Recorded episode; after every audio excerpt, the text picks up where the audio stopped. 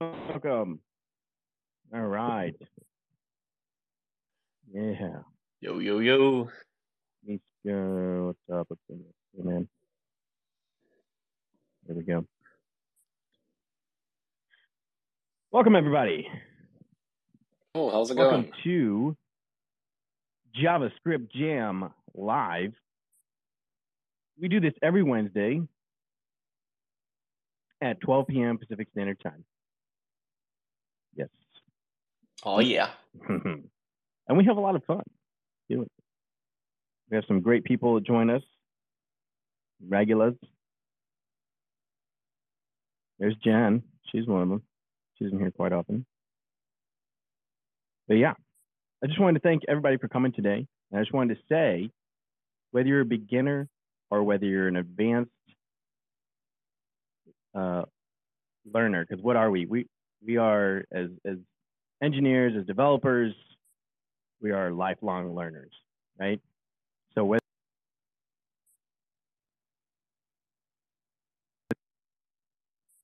Whoop, there we go. It went away. All right. Sorry, I was getting a phone call. I need to put this thing on focus mode, y'all. Come on. I think I'm new to the game. Told you lifelong learner, right?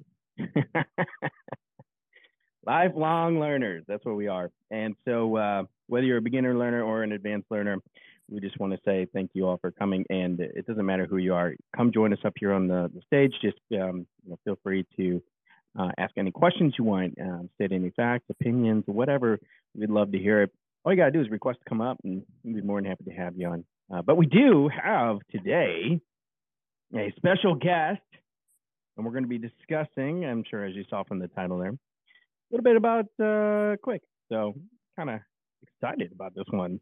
Anthony, uh, I'm going to go ahead and make an introduction of myself real quick, and then uh, you can introduce yourself, and then me, so you can go from there, and and uh, we'll we'll get started. I'm I'm excited.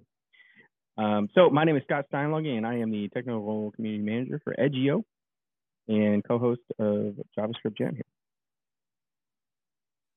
Hello, my name is Anthony Campolo. I am a developer advocate at Edgio, and we are super happy to have Miško here with us. I guess it's my turn. Hi, I'm Miško. I am a CTO at Builder.io. And uh, yeah, I'm so happy to be here. I'm so happy to chat with everybody. Hi, Jen. I've been on your show before. Um, yeah, so let's talk about uh, things related to Qwik and web and things of that sort.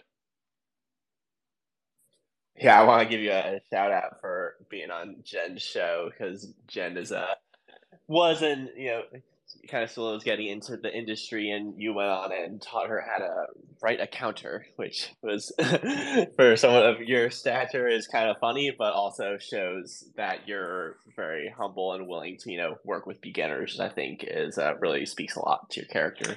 I am new to this as well, and so I'm happy to be on Jen's show. Cool. Well, yeah, we're going to be talking about Qwik today and any other things you want to chat about with Builder. I've been kind of looking at the Builder.io blog posts and some of the topics that you had recently been uh, looking at that I thought might be interesting to get into.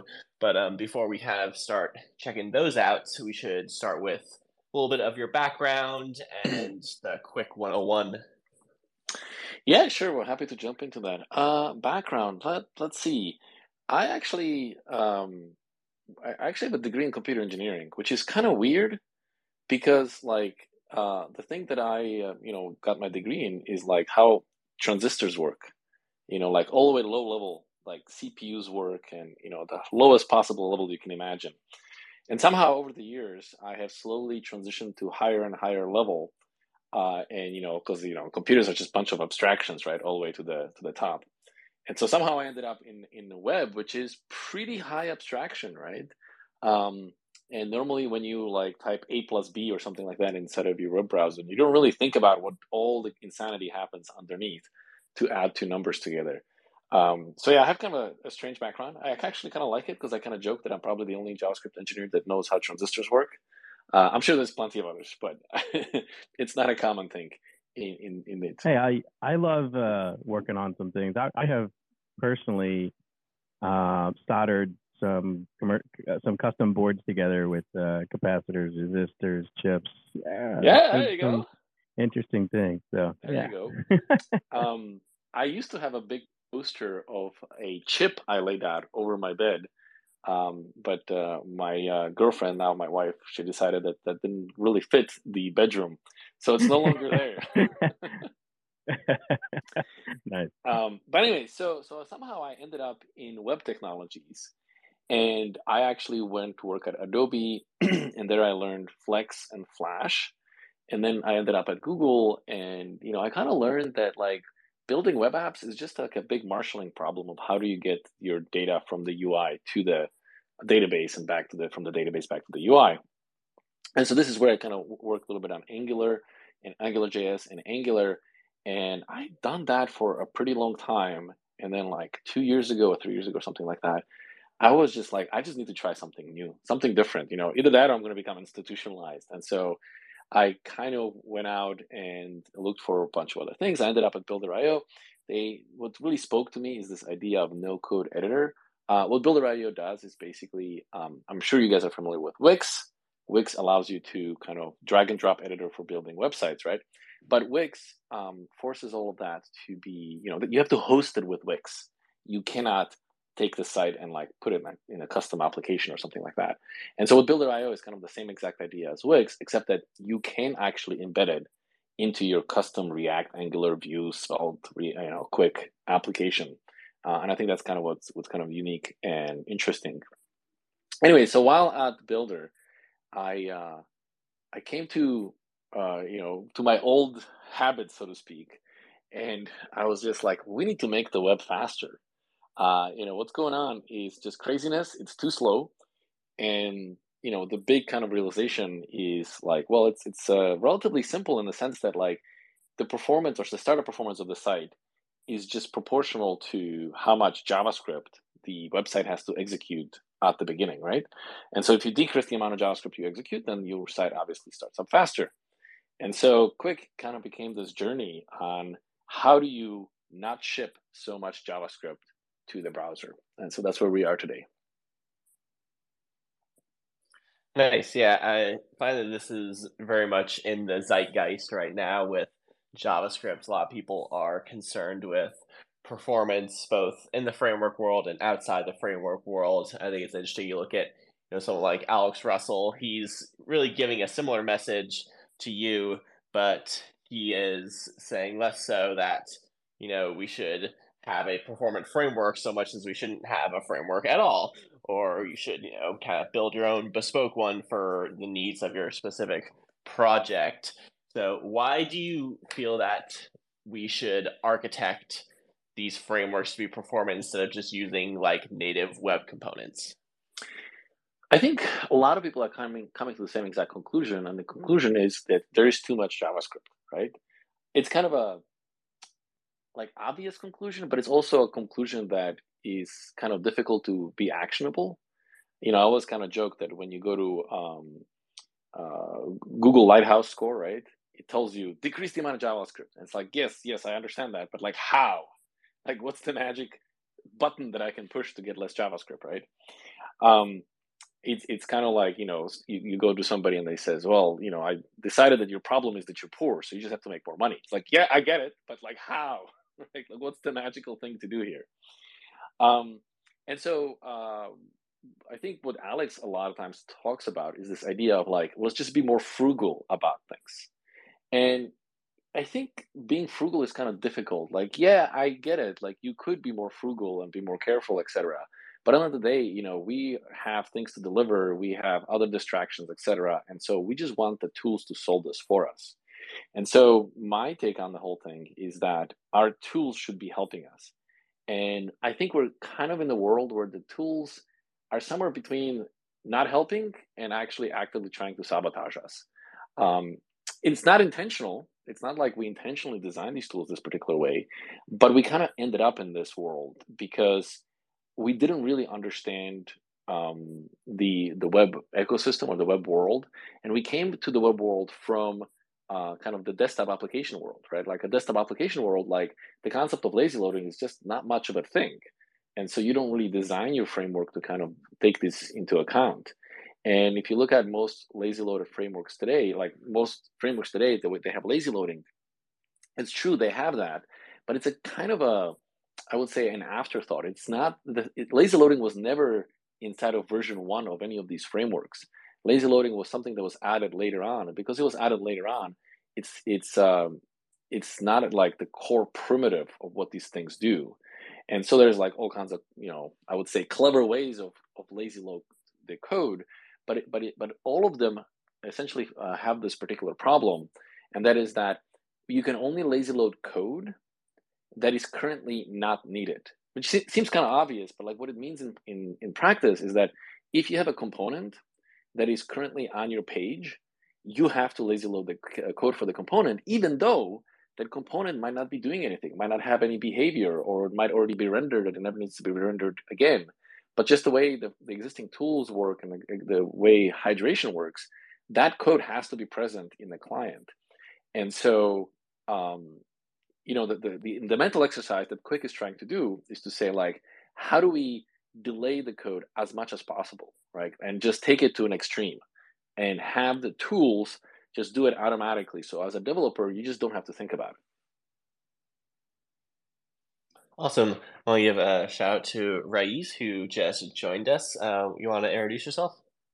Hey, uh, yeah, sorry. Um, my name is Raiz. I am the product manager for Edgio Sites. Um, I work at Edgio with uh, with Anthony and Scott and some other people here. Um, yeah, just yeah. just listening in and uh, and being inspired. I have a couple of questions that I'll I'll save for later though. Yeah, I'd actually um I told Raiz he should definitely make it for this one because he's someone who actually has worked um quite deeply with Qwik and has um kind of scoped it out for some production apps so I was like, you should definitely hop up here and ask some questions when you have it. Yeah, feel free to jump in at any point. We're just doing kind of like the Qwik 101 right now, and then we'll get into some deeper questions as we go. So we talked about Qwik, we've talked about kind of the problem it's meant to solve, and it seems like it's aiming for a similar thing to uh, like partial hydration. How do we manage the amount of JavaScript we have? Same thing with server components. So a lot of different ways that we're trying to approach this problem. And then there's also Qwik City as well. So you should talk a little bit about how Qwik City fits in here. Yeah, we can talk about that. Uh, but first, um, sorry, I'm going to be a little bit of a stickler, and uh, I will uh, try to very politely correct something here you just said. you said partial hydration. And, well, I know it's uh, not partial hydration. I'm saying they're yes. both the thing you're doing and the thing partial hydration are doing are trying to solve the same problem, but I know they're yes. doing it differently. So you can go and go yes. into that. yes. Want, no, no, no, absolutely. Yeah. No, it's a. I just wanted to make it clear. Like it's a different. It's a. It solves the same problem, right? The problem you're trying to solve is way too much JavaScript is being executed on initial page navigation, right? That, that's the fundamentally the problem you're trying to solve. And there's a lot of different approaches you could take um, and you know, Qwik was basically designed from ground up uh, to delay execute the code extremely aggressively as much as possible. And uh, that, that's kind of the, its trick, right? That's the thing that it's trying to do. And the argument here is that if you can do that, then you can greatly uh, lower the amount of JavaScript. So, anyways, uh, so Qwik City, yeah, let's talk about Qwik City. So, um, you know, we built Qwik, and we originally didn't want to go into the business of building a meta framework. We were kind of hoping that we could either reuse Next.js or Remix or you know one of the existing uh, meta frameworks that are currently out there. Um, but it turns out like there is a lot of details that matter, and so whether we liked it or not, we ended up uh, building a meta framework um, that can take advantage of, of Qwik. And the one way to kind of think about it is you know Qwik city is kind of like next.js to react right? So Qwik city is to Qwik in the same way. Um, but it solves it, it, takes the problem in a slightly different way. Um, what's unique about Qwik city and Qwik is that the frameworks that the, or you can really think about it together as just Qwik. What's unique about it is that they really want to solve the whole problem end to end. What i mean by whole problem end to end is um, how do you make the bundles? How do you uh, break up your code? How do you lazy load the code? How do you make sure that the lazy loading uh, is pre-cached so that you don't have you know uh, hiccups on a slow network or, or intermittent network. Um, how do you serialize the data? How do you deserialize the data on the other side? How do you wake up the application? Basically, all of those pieces that are related are solved as a cohesive uh, problem set. Whereas if you look at the existing systems, um, you know they they solve the, the parts in pieces or maybe they don't. So for example, um, you know Next.js um, doesn't really it relies on existing technologies to create bundles. But it but because it relies on existing technologies, it means that as a developer, if you want to have a lazy loaded boundary, you have to think about it. You have to put a dynamic import somewhere in your code base. And if you don't put that in, well then um, you know that particular bit can't be lazy loaded. Whereas with Qwik, you know you don't have to think about it. It's just automatic and, and natural. So so the, the problem we're trying to solve is that we would like to have a environment where the whole part of like serving a web application in the fastest possible way is something that is available to you solved out of the box. You don't have to think about it as an afterthought. Awesome. Uh, welcome to the stage daniel. Um, did you have a question for Miško and um, if they're not here right now Rais, if you want to hop in with any of your questions feel free yeah so actually um as uh, as Anthony mentioned, I actually built uh, a production website, a small production website uh, with Qwik. And while while we were actually building that, um, some of the APIs changed, and um, I was trying to basically see the documentation in, in GitHub and see what what is going on with the APIs. And I found out that you guys are working on the server. Um, you know server closure i think it's called or, or something mm-hmm. um i would love to you know get to know what was the motivation behind that it seems seems like it should have been done by other people as well you know are other people other frameworks doing it as well or is, is Qwik city the first one to do this and what was the you know what was the inspiration for that yeah so i believe you're talking about server dollar sign right yeah, yeah. Okay. Um, yeah, so I think there's a general trend towards uh, what I call code collocation. This idea that as a developer, you know, we have some codes that runs on a server and some code that runs on the client, um, but we don't really want to think of it as two separate things. We really want to just have a single code base, right? So we want to collocate our server code together with our client code. And if you look at it, like existing frameworks already do this. If you look at Next.js, there's the uh, get server props. Um, if you look at Remix, uh, I forget off the top of my head what they have, but they have a similar mechanism by where you can fetch data. And basically, all meta frameworks have a mechanism by where you can essentially execute code that is uh, server only code, meaning it talks to a database or a file system, something that can never be on the client, but have a way of making sure that when the bundles are created, that code doesn't end up in the client, right? And so, so this is a trend that I think already has existed for a while um, nothing has changed in, in, it. And so I think what we're looking for is just a more natural way of mixing server and the client code. So once uh, we had get server uh, server props, you know, once that can get started, um, other people have kind of tried to push this idea even further. So like TRPC is another example of like, hey, I have server code, I have client code. How do I make sure that the type information flows through it? uh, and so on. Before something like TRPC, like type information wouldn't flow between the server and the client. And so if you just take this idea even further, then you end up something with a server dollar sign where you can um, you have a underlying system that knows how to break up your code in such a way so that you don't accidentally ship server uh, server code to the client, but it's written in such a way where the semantic meaning of what server side dollar is is uh, is kind of left in the user space in the developer space meaning that you know i could implement server dollar sign or i can implement worker dollar sign or i could implement uh, you know anyone anyone of others of these you know load data on a server dollar sign kind of a thing. And so um, what Qwik kind of i think um, pioneered is kind of unique to Qwik is this idea that you have a marker function that can take code and break it apart so that you as a developer can decide well what does it mean for these two parts to do to do? Like do i execute the part in the same location or, or uh, the location on the other side uh, etc so we call this idea code collocation and code extraction. Um, And so uh, dollar sign actually kind of fits an interesting niche where you know you want to just make a call on a server, and so you want to have a simpler way of doing it, but you don't necessarily want to reach to something more heavyweight like TRPC.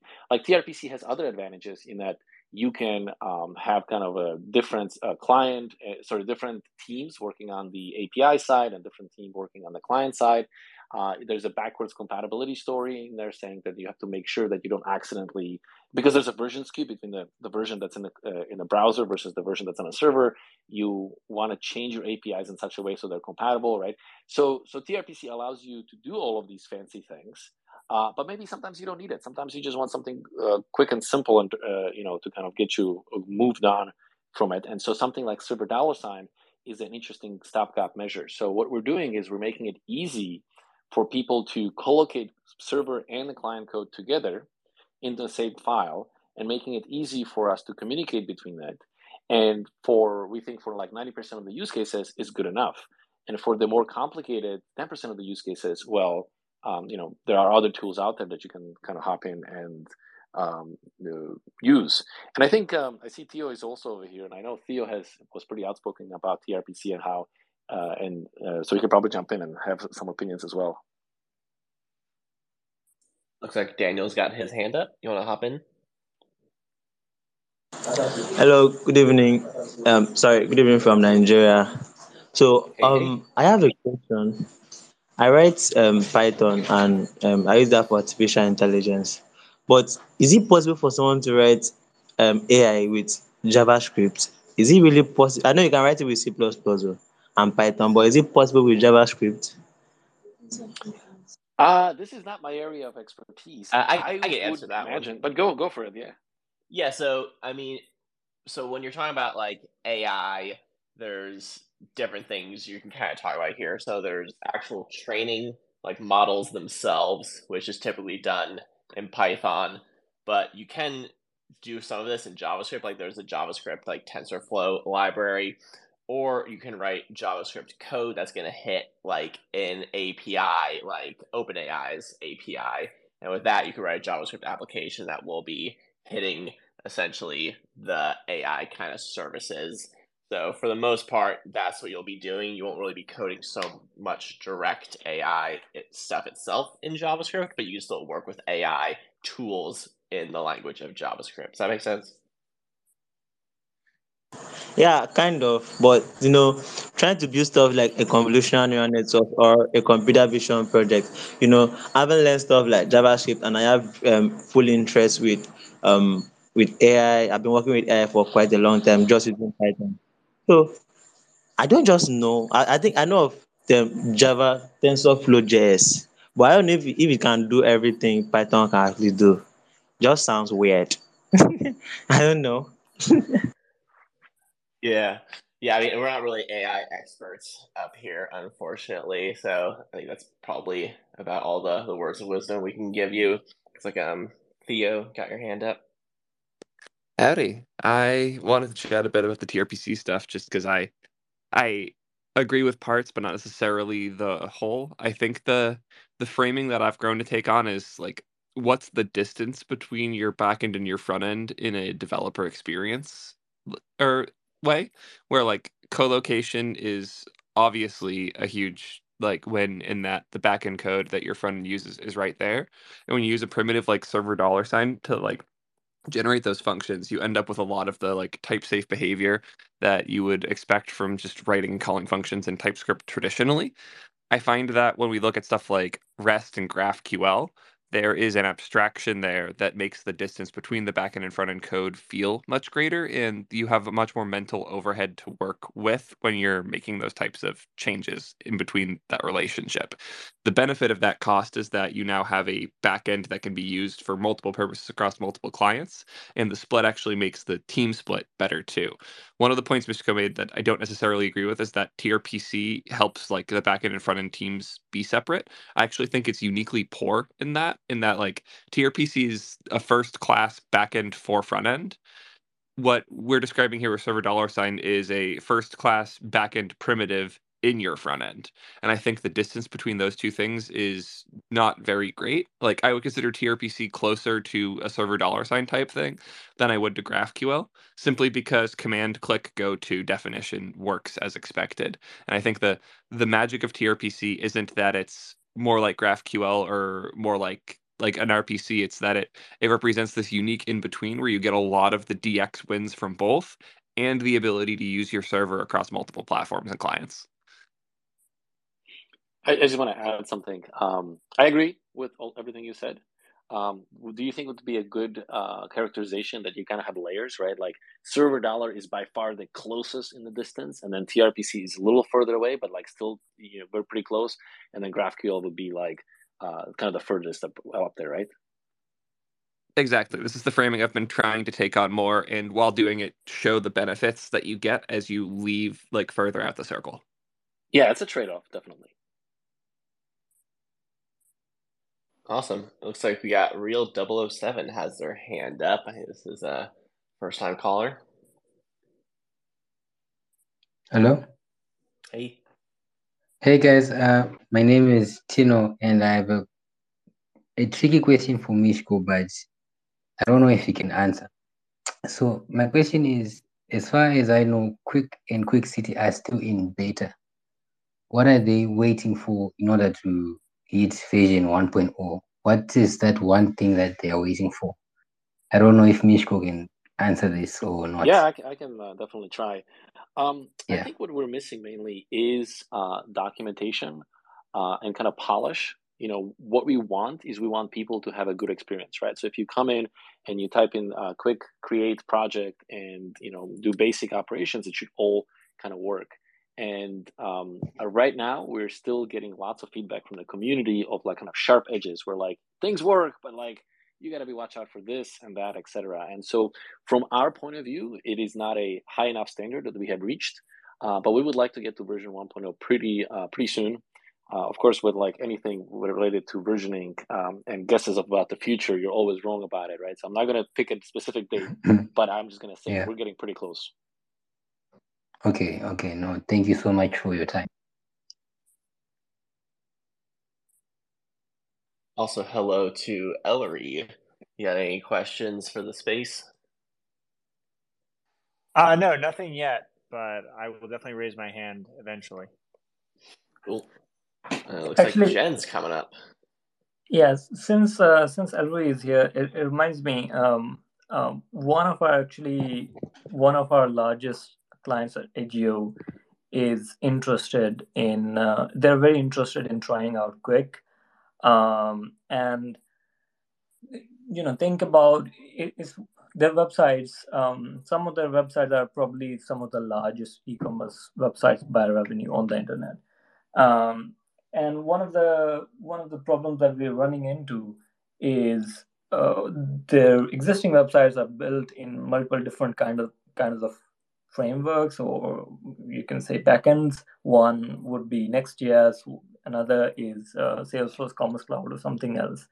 And it's just the translating of all the work you've already done in next.js um, and and react into Qwik is like a huge basically you have to rebuild everything. And the the the advantage you have with react is there's a huge amount of community work that's available that that you can use. And um, that is not um, not available as much with Qwik. So you know in, in general i'm just asking like how are you seeing the um, the community work for Qwik and Qwik city? And you know are, are you seeing any like how, how's the how's the trend graph going for the for you know com- open source components? Yeah, I mean, uh, Qwik is pretty new, so obviously our community is nowhere close in size to to React. Uh, but I think Qwik offers some pretty compelling uh, value propositions in here, right? And so uh, people who really want to make sure that their sites are fast, and uh, places like e-commerce is a perfect example for this, uh, I think might want to explore it. Now, to help with these, we do have Qwik React, which allows you to take existing React components and wrap them in Qwik. Obviously, you're not going to get all the magical benefits out of the box. There is uh, basically Qwik React is essentially creating island architecture uh, you, you delay hydrating those particular components that are uh, Qwik uh, that are React components. So it's not resumability, but at least you can kind of uh, work on it together.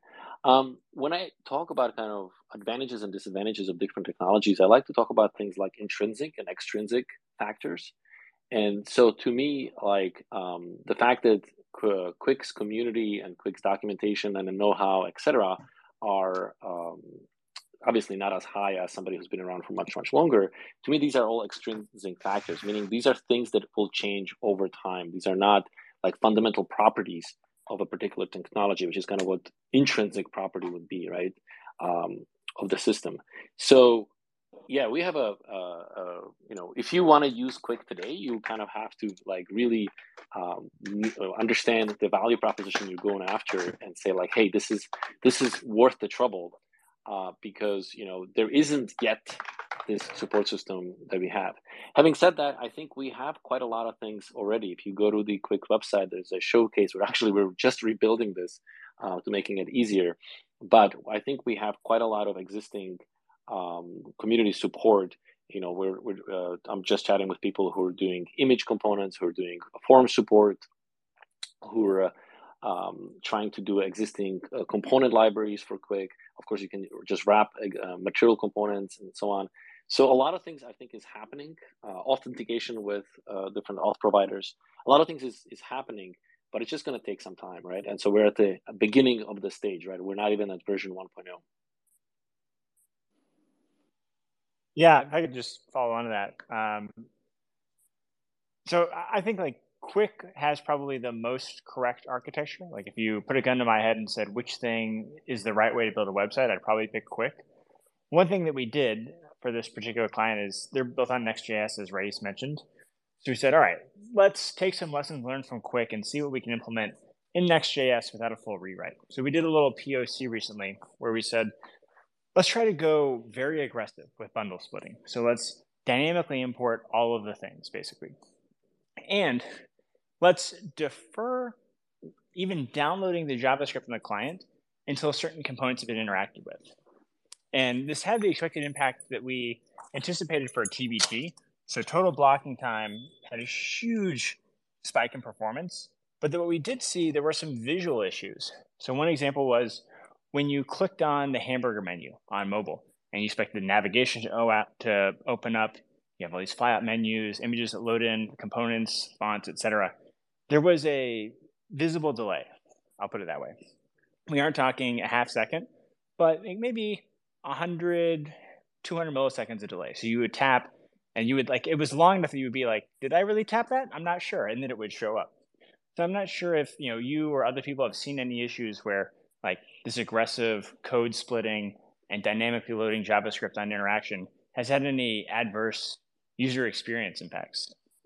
Yeah, that's a that's a good question. Actually, a lot of people ask that. So, um, absolutely, if you lazy load code on interaction, you will see that, and uh, that's going to be a problem. This is why we actually have ways of mitigating this. And I think what you're discovering is that you're trying to take the lessons learned from Qwik and trying to apply it to an existing system, and then the existing system is really not uh, really cooperating, right? Because it wasn't designed for this particular bit. So the way Qwik solves this particular problem is that we have a service worker. And the service worker's job is to pre-populate the cache so that when the user goes and clicks on a hamburger menu uh, and the, the framework starts lazy loading uh, the code and lazy executing the code associated with the hamburger menu, uh, the code is already in the sitting cache and therefore you don't have the 200 millisecond delay. It's basically instant right? And so if you look at existing systems, like you, for example, you lazy loaded everything, you discovered like, hey, uh, now you have to solve the next problem. And the next problem is uh, making sure that the cache has the right assets. And existing frameworks will not do anything to kind of help you in this department, right? Like it's up to you as a developer to kind of write this. Whereas in Qwik, uh, we kind of thought about this problem and said, hey, you know, yes, if you start executing code lazily, you will have a problem of delay. How do we make sure that that doesn't happen? Well, we have to uh, make sure that certain bundles get eagerly downloaded and placed inside of the cache so that when the user does interact, there is no delay uh, available to them. And to do that, now you have to, you're in the business of knowing like, so which bundle contains which code and which order should the bundles be downloaded?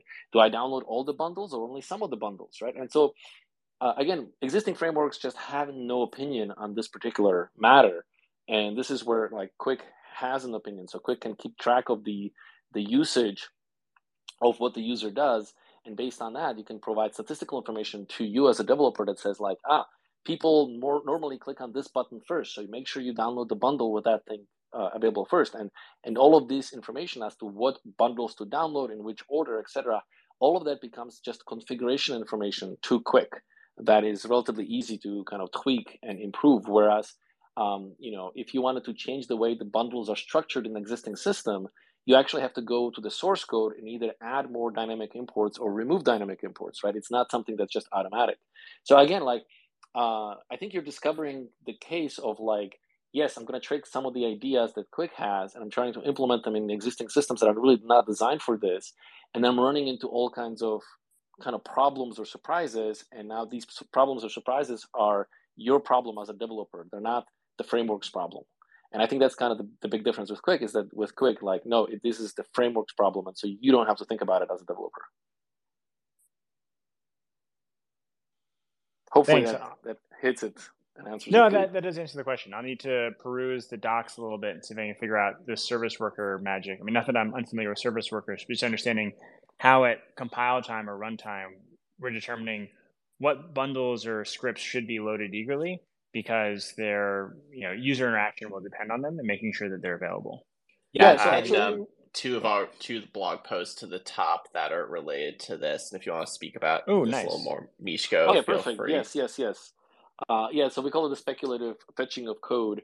Um, in order for this to actually work, you need an interesting part, which is, you know, I keep discovering that like Qwik has these concepts that are don't have an analog in other frameworks.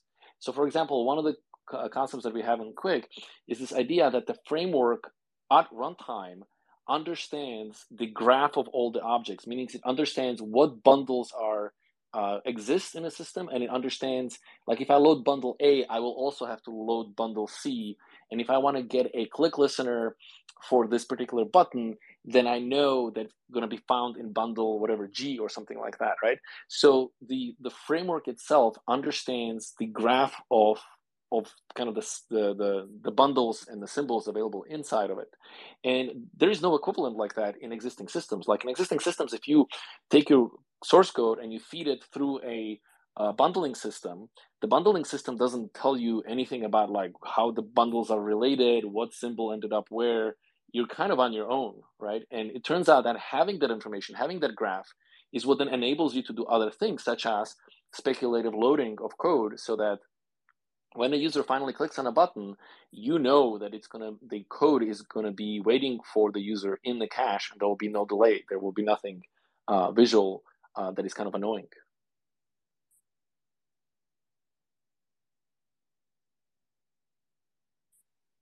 Yo, Jen, did you have any questions? I do have to remember my question now. and hello, Cool. everyone. Er, why don't you introduce yourself real quick while you're thinking of it? yeah, I guess this is the exciting time. Um, and Miško, thank you for being on the show eight months ago. It's crazy to think about that. I my name is Jenn Junod. I am a developer advocate at Aiven, a data infrastructure company, and I also have two shows. One called Teach Jenn Tech, where I first met Anthony and Miško. Uh, they have both been on the show, and I also oh, and I see Nick. Nick's been on the show too, and uh, I also have a show called Shit You Don't Want to Talk About, where we talk about mental health and neurodiversity. And yeah, it's been a. I had no idea any coding back in like July 2022. So we're almost to a year. We are almost there. And for those who might not have been here at the very beginning of the space, uh, Anthony was complimenting Miško on coming on my show and teaching me what Qwik was when I didn't know what Hacker News was. What was your impression of kind of learning Qwik at the time? Did it seem like overwhelming, or did it feel like just kind of learning another thing? Like you like the way you learned React? Because I I feel like with beginners, you know, you can kind of give them any framework and start teaching them. They're all going to be equally confusing, you know. So I feel like Qwik might have been just like another framework for you. Yes, although I would say when we started going into the dev tools and looking at the load times to compare them, it made a lot more sense because my previous time was at GoDaddy and of course I always heard of people like hating that their websites was were loading really slow so it was really cool to see how like the website only loaded what it needed to load instead of absolutely everything when that could slow down a website. Nice. Yeah, that is that's the idea. But I do remember my question because I was super excited lately that I'm I'm building I built one website in Astro and now I'm building another site in Astro and I was like you know, I should probably try a different framework eventually. And I just saw on uh, Builder that you can do Qwik with Builder. So now I'm really excited to try that one out. But this question is for all of you. Like, what app would you say to anybody to build their sites with or build things with to be able to test out and really see the differences of frameworks? You know, that's a, that's a hard question because like I feel like the differences between frameworks don't really come to be until your application gets ridiculously large. Um, like the thing is, like any any framework, when you build a Hello World or To Do List or Movies app or any of those basic ones, will be just fine, and you know things won't really break under pressure because well, there's just not a lot of it just yet, right? It's when you build a full size, you know, application that has hundreds of, or maybe even thousands of components. Um, that's where the size really comes into play, and all these tricks start to matter. Yeah, there used to be something called the Real World app, which was kind of like a clone of like Medium, the the blogging platform so that's one that used to be really popular to be built in every framework. And then there was like TodoMVC, and now we have the the movie app is becoming a big one. This is always a, a problem is like how do we actually find something that can kind of show off the capabilities of each while also finding the kind of pain points. I feel like benchmarking is good for kind of finding out where they break down, but then just building some sort of like usable app that has users is a good kind of exercise for a developer to go through because then they have to go through all the different pieces of the framework to make that happen. So yeah, does that kind of answer your question, Jen? Uh, can I, let me just add something to it. So sort of yeah. Mm-hmm. jumping from is um, I think something like 2 MVC is great to discover what the developer experience is uh, for the developer, right? Uh, might not be necessarily uh, best thing to discover when the, the framework will break under load, but it certainly is great as a developer to kind of learn about stuff. I'm thinking because, of course, I'm, I'm learning uh, now. I'm basing everything on data infrastructure and learning that from scratch. So, I I think something that I don't know if these two concepts go together of like there are data sets that we can use that are public that can be used to be able to put into like uh yesterday's show was about Kafka is there something like that that could be used to test frameworks or is that like putting two ideas that don't go together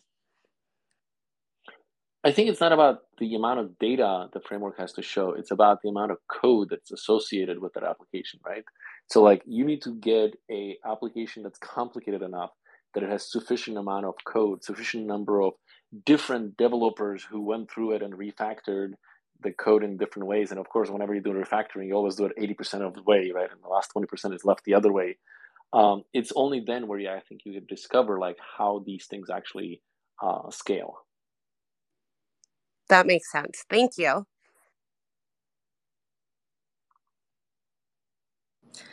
Actually, um, this this reminds me of another problem that we are seeing in a lot of uh, enterprise um, e-commerce and other other kinds of uh, websites that our teams are building, which is that you build a a pretty decent website with any framework. It could be Next.js, Nuxt, or, or any other framework. And then what happens is when you, it's deployed to production, there's a huge amount of uh, martech, like you know Google Analytics, you know bot scripts, um, um, Hotjar, other kinds of services scripts that are in, added to the page, and that is actually the, where the majority of the of the JavaScript is coming from. Um, so uh, Miško uh, mentioned worker dollar, um, like some some something similar to server dollar uh, primitive that that exists in Qwik now. Um, is that you know, I know uh, that um, there's this Partytown framework that exists, um, but the last time we tried to use it, it's like it's it's a, it requires a lot of manual work. So, are, uh, are you working on something that that would make that manual work easier or reduce the amount of manual work required to um, move that into a worker? Partytown meta framework. Yeah, yeah. uh, yeah, Partytown is definitely uh, the the answer I would give here. You know, for third party code. Um, you're right. It is not as streamlined as we would like it to be. Uh, it is a hard problem, right? Like you can't just take uh, code and just run it in the web worker and expect it to just kind of work out of the box. So there's lots of hoops and complications there. Uh, but yeah, it's it's the best we have so far in this particular department, right? If you you know, as you correctly observed, um, when you build large scale application, third party code is a huge part of it. And I think Google reports that on average, websites have something like 21 different third party domains uh, or script tags on their on their page, and that's a lot, right? And so, figuring out how to make sure that the um, the third party scripts can be better about the way they run uh, is something that certainly would help. And so Partytown is the way to do it. Actually, eh, I've kind of come around in the particular point of view now, and I think many of these third party scripts could be written uh, in Qwik, and I think they would perform better. Uh, you know, because if you think about it, what all these third-party scripts do on initialization is they, they just run tons of code and like registers listeners and sets this thing up and the other thing, etc. And many of these things could uh, be simplified if they just weren't uh, weren't there. Um, so the, the initialization, right, the, the resumability of the system is kind of what you would be looking for. And if you could do that for third-party code, I think you would gain a lot of benefits. But that's kind of down the line, right? Like immediately, I think Partytown is the only really option that, that's available to us. And we have a question from the audience. Will worker dollar sign make most third party code that's not supported by Partytown finally work? I think those are two separate things. Like worker dollar sign would be like the code that you have written so that you want to run it on a web worker. Uh, Partytown is really for code that somebody else has written and you want to make it run in the web worker, right? So this a, it's a very different kind of use case. Uh, I don't see them as overlapping. Okay, gotcha. Um, Dev, welcome to the stage. Hello, hello. Um, I can go next, but Ellery has his hand up, so let. Yeah, sounds good. Let's do that. Uh, cool. While we're talking about Partytown, I just wanted to ask: Have you had any large-scale customers implement Partytown? I know it's still a beta product. Uh, in my experience with it, I found that it makes simple things faster and complicated things extremely painful. Um, like if you have a couple of marketing scripts, it probably works well, but for like large enterprise accounts that have 20, 30 distinct marketing scripts, things that want to write directly to the data layer that are third party scripts, and now you have to intercept that and glue things together. It was pretty tedious to get things going. Um, so just curious, like if there's any plans to expand that, include support for more third parties, um, and maybe see it in a live production site that has you know a bunch of Martech scripts running on it. Yeah. So the hard part about Partytown is that you're essentially emulating uh, the browser in a web worker, right? The the web worker doesn't have all of the browser APIs like DOM, etc. And so you have to do an emulation. And the thing with emulators is that it's easy to get 80% and it's in every additional percentage point right that you want to get in terms of like the accuracy becomes more and more difficult and so the thing with Partytown is that it is um, it is very very difficult to get. I mean, it's possible, but it's just the amount of time you have to put into it is pretty high. And currently, we're just um, as a as a company, Builder has decided to um, put its resources behind Qwik right now um, because like that's a direct uh, benefit to the customers in terms of the code that they own. Um, and so Partytown is not getting as much love as it, it would deserve.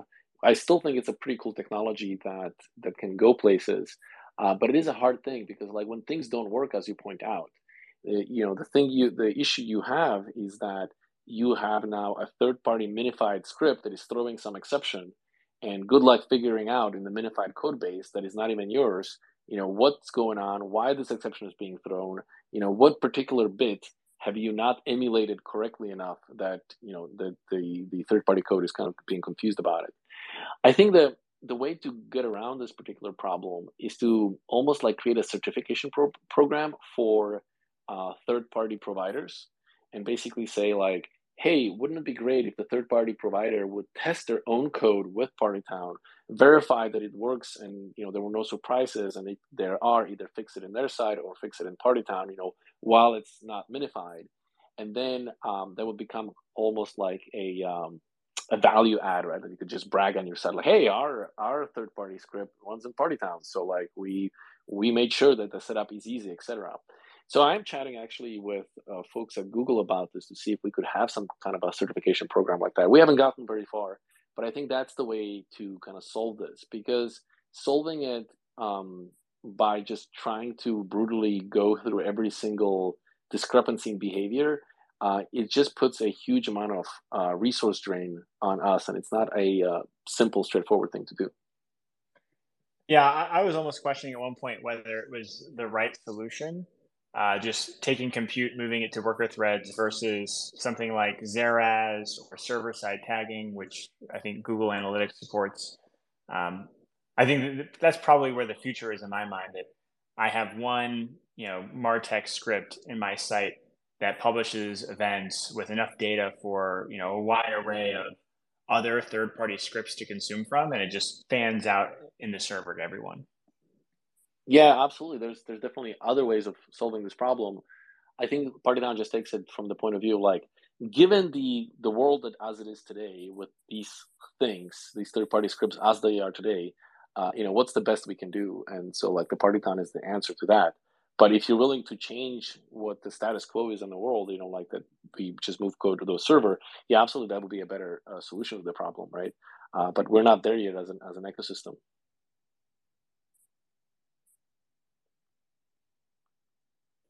I don't know. I don't know if anyone here watches the show Party Down. But every time now I hear Partytown, it kind of makes me think of Party Down. Very good show. People haven't checked it out. Um, I've never heard of it. I'll check it out. Yeah, it just had a reboot actually. Um, Dev, do you want to hop in here? Yeah, how's it going? So I had a question about Qwik. Uh, Miško, you started the space by uh, like saying that Qwik is the performant framework and uh, you achieve the initial bundle size like you reduce the bundle size by basically lazy loading the interactive bits uh, and they're loaded once the user actually interacts with them right? So w- once they are loaded the interactive bits there is another dimension of performance which is when i click a button or when i open a dialog how quickly are those how quickly do, do those things appear on the screen? How much work does the cpu have to do to get there or when new data is fetched from the server, how quickly is that displayed on the UI? So I know Qwik has a virtual DOM, but Qwik also has signals. So I was hoping to get some information about uh, what does that interactivity look like? How do uh, how does it work with signals and VDOM? Yeah, good question. Yeah, so definitely there are two different dimensions here, right? There's the dimension of like how fast can we make the page interactive, and a second dimension is once the page is interactive, you know, how fast can we update? So um, in order to get the page interactive on your your site as soon as possible, right? Qwik has to be super aggressive about lazy execution of the code. And it turns out that if you want to be aggressive about lazy execution of the code, um, solutions that are uh, coarse grain reactive, like for example, uh, React or Angular, right? When you change something in React or Angular, um, you are changing a state, and the whole thing then propagates. A lot of code executes, and so things that are coarse grained reactive do not play well with uh, resumable systems because what's happening is that even if you can get the page uh, up and running uh, you know quickly because you delayed executed the code the first interaction will likely execute 80% of your application code right and that's kind of the problem that you're trying to avoid so uh, Qwik for that reason is fine grain reactive right so that when things update we want to be surgical about what we update so we do use vdom sometimes but there should be a big caveat uh, placed in there because the way um, React uses VDOM is that it starts at a particular component and by default, you know, uh, all child components get rendered underneath it. Now there's ways to kind of uh, short circuit that and, and, you know make it render less, but like the default behavior is that you start at the root and you uh, kind of re-render everything below it.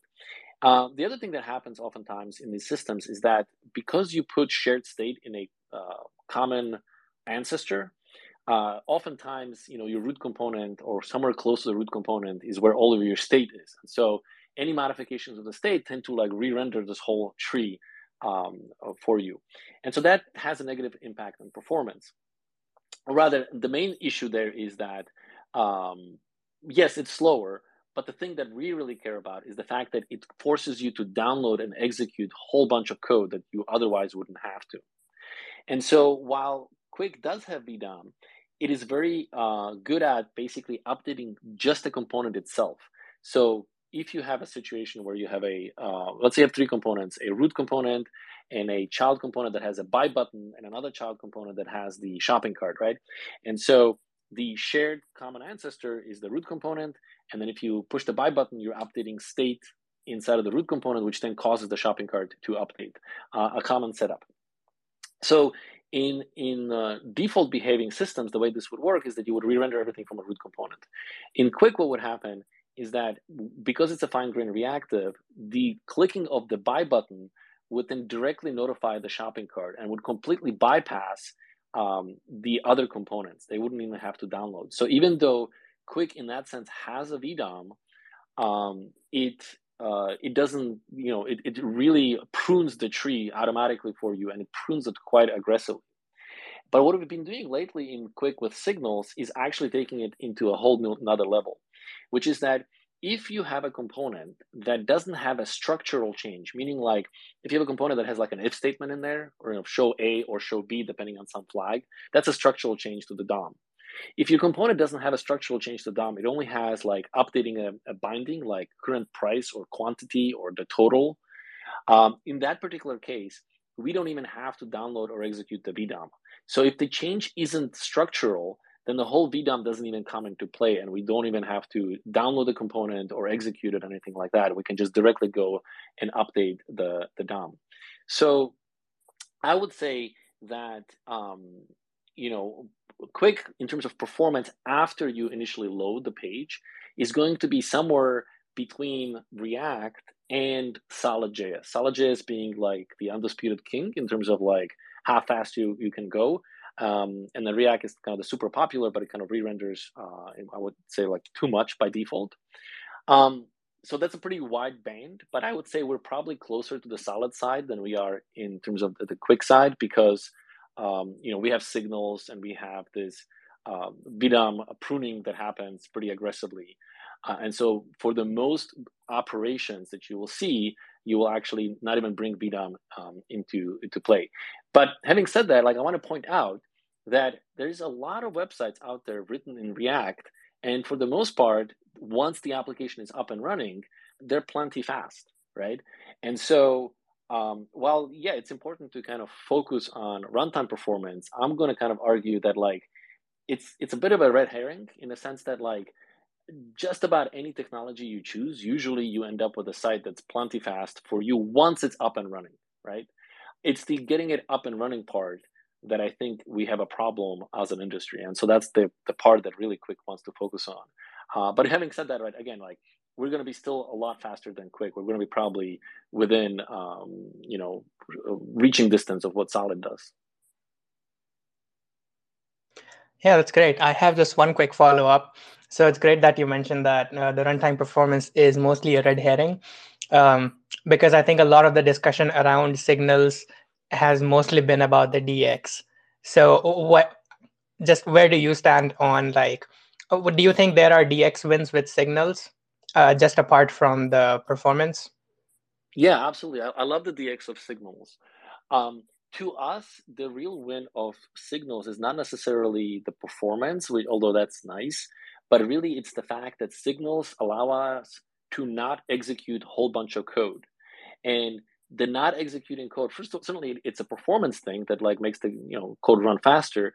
But the real benefit of that is that because I don't have to execute that code, uh, Qwik doesn't have to then download the code, right? And so the win to us with signals is not necessarily that that they run faster; it's that they allow you to not execute and therefore not download a whole bunch of unnecessary code, right? And so you end up with smaller um, amount of code that has to get shipped to the browser. Got it. Thank you.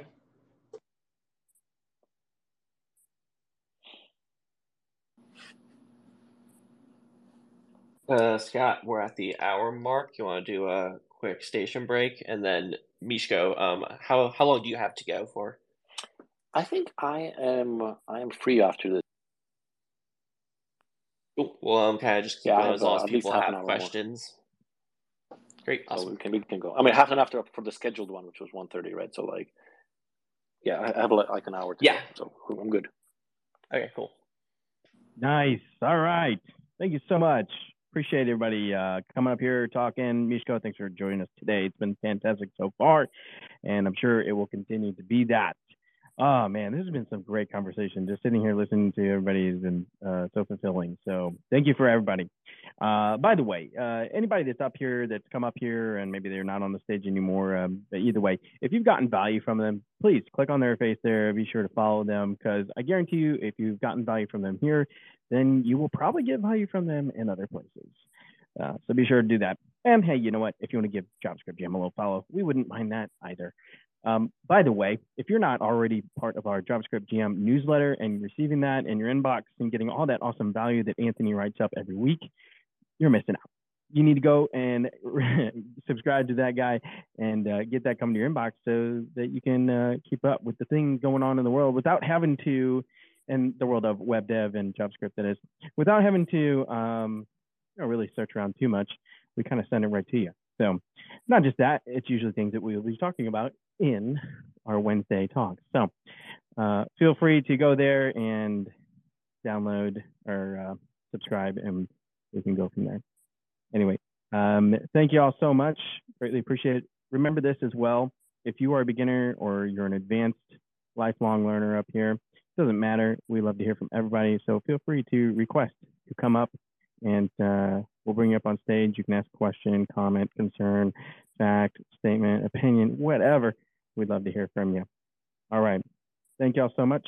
And uh, back to you, Anthony.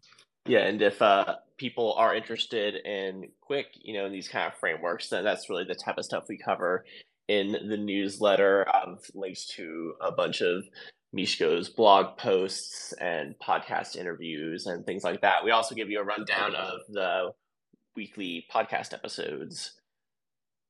So looks Yes, like I think Miško Miško had- kind of dropped out, and then I yeah.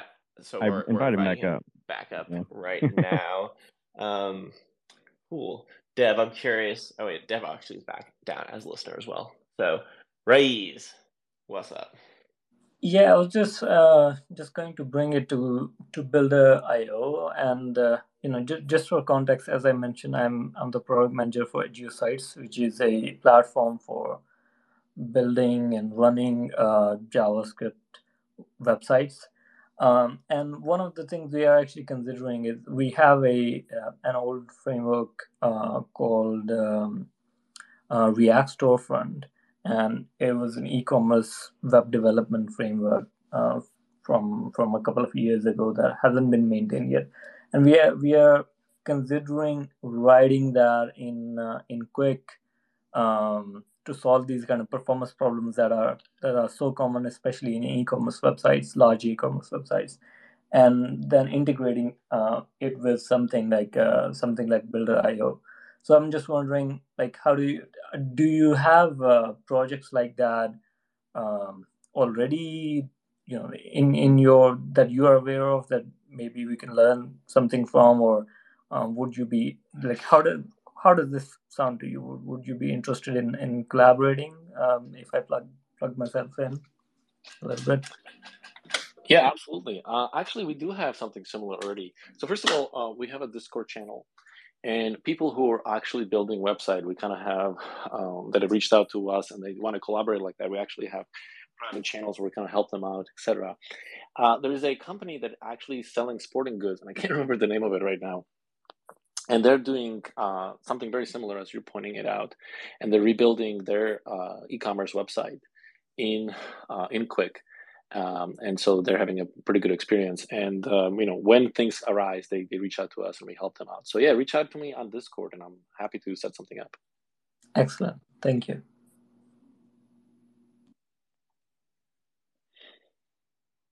Yeah, do you want to talk about the kind of Qwik community at all? Yeah, we can talk about the community. Um, yeah, so very proud of the community. Um, they are um, I think we're now the Discord channel is about five thousand um, strong. Um, we have what we call Qwik heroes, which are a bunch of people who have been with us for a while, and they're super helpful on going around and answering other people's questions, um, and providing feedback and, and, building cool things.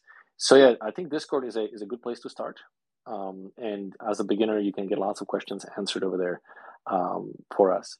And yeah, we're, we're trying to make it you know easier every day. Right now, we're focusing, as I said, uh, for documentation to get it before 1.0 and kind of a revamp on everything. Um, but yeah. Sweet. Um, open floor right now to any of the speakers on the stage. Anyone has questions, feel free. It could be about Qwik or anything else.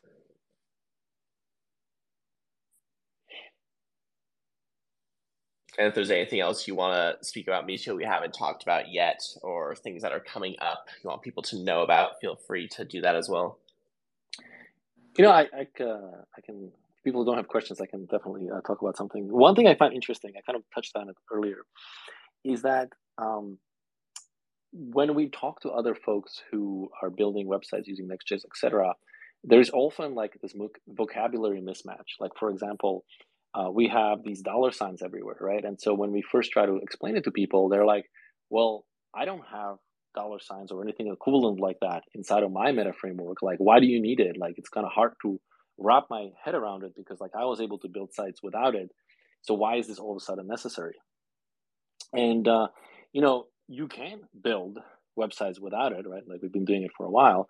But this dollar signs gives you a particular value, which is like, hey, you need to you, you, get entry points into your system. And then people of course are like well what do you mean by entry point like uh, again it's not something that i can relate to because we don't really have the equivalent in it. And so we're just kind of constantly discovering that like it requires a bit of a vocabulary shift.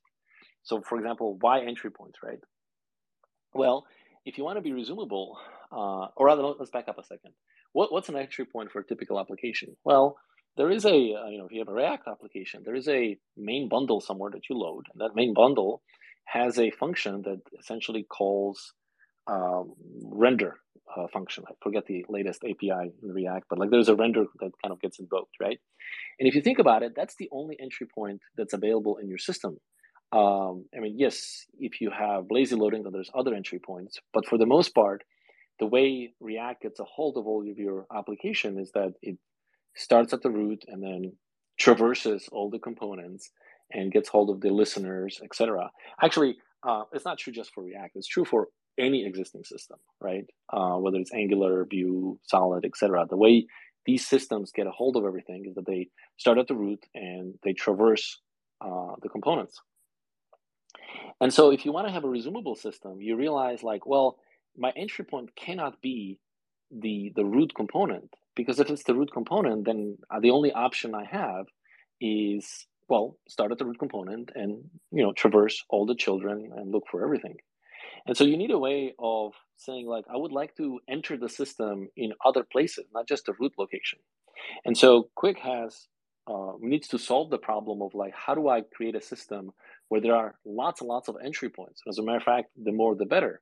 And this is where the dollar sign comes in, right? Really, what a dollar sign is, is a way to get more entries into the system so that when you uh, render a, a simple counter with a plus button and a minus button, you know, clicking on plus is a different entry into the system than clicking on the minus because you know one you know runs code to increment, one runs code to decrement, um, and so they you don't necessarily need to have both of them at present at the same time. Um, and so like we find that it's really hard to explain to people like why we are doing this, why you have to, why you need this. But like once you understand it, like it, uh, it just come, you know, you you you get new vocabulary that kind of is important, uh, and then with it come secondary problems like, hey, you know, as you as was kind of pointed out, like we now need to lazy load things. Well, how do we make sure that as a developer you don't have to worry about lazy loading? How do we make sure that you prefetch everything, uh, and so on? And so there's a lot of concepts that just aren't available in in in the other frameworks, and that's what makes it kind of difficult uh, for people to wrap their head around it um, at the beginning. Yeah, I find that there's always kind of a vocabulary gap once you start crossing over, even if frameworks are ultimately building the same thing at the end of the day. Website, the way they get there can be very different and involve different mental models and terminology you actually wrote a blog post recently, resumability from the ground up. Um, how would you you want to kind of summarize what that blog post goes to? Because I feel like this is another word that is like a vocabulary gap with Qwik. Yeah. So the I, I recently been writing a lot of these from ground up posts where you know I I basically uh, try to solve a particular problem and kind of take you the reader through these steps as in like well, let's say we wanted to do this. You know, what kind of issues? I've really liked them. Into? There's been really good blogging on Builder. Oh, thank you, thank you. I appreciate yeah. that. Um, so the the idea of resumability is, you know, what if you didn't want to execute any code at the beginning, right, of your application? Um, what kind of steps would you have to go through? And so what that blog post essentially goes through is like, well, the first thing you need to do is like, okay, so you click on a button, and the button is a listener somewhere, right? And that listener is usually buried somewhere deep inside of your JSX how do you get a hold of it? You know, how do I get a hold of these listener that's that's uh, deep down? And so let's say you solve that problem. So the next problem you have is like, great. So now you're executing this listener, but this listener has no state, right? It lost all of the information. It's just a code without the state of the system. How does it know what the current value of the counter is? Do I add one to zero or 10 or a 100? Like, you know, what, what's the current state? And so you have to solve that particular problem.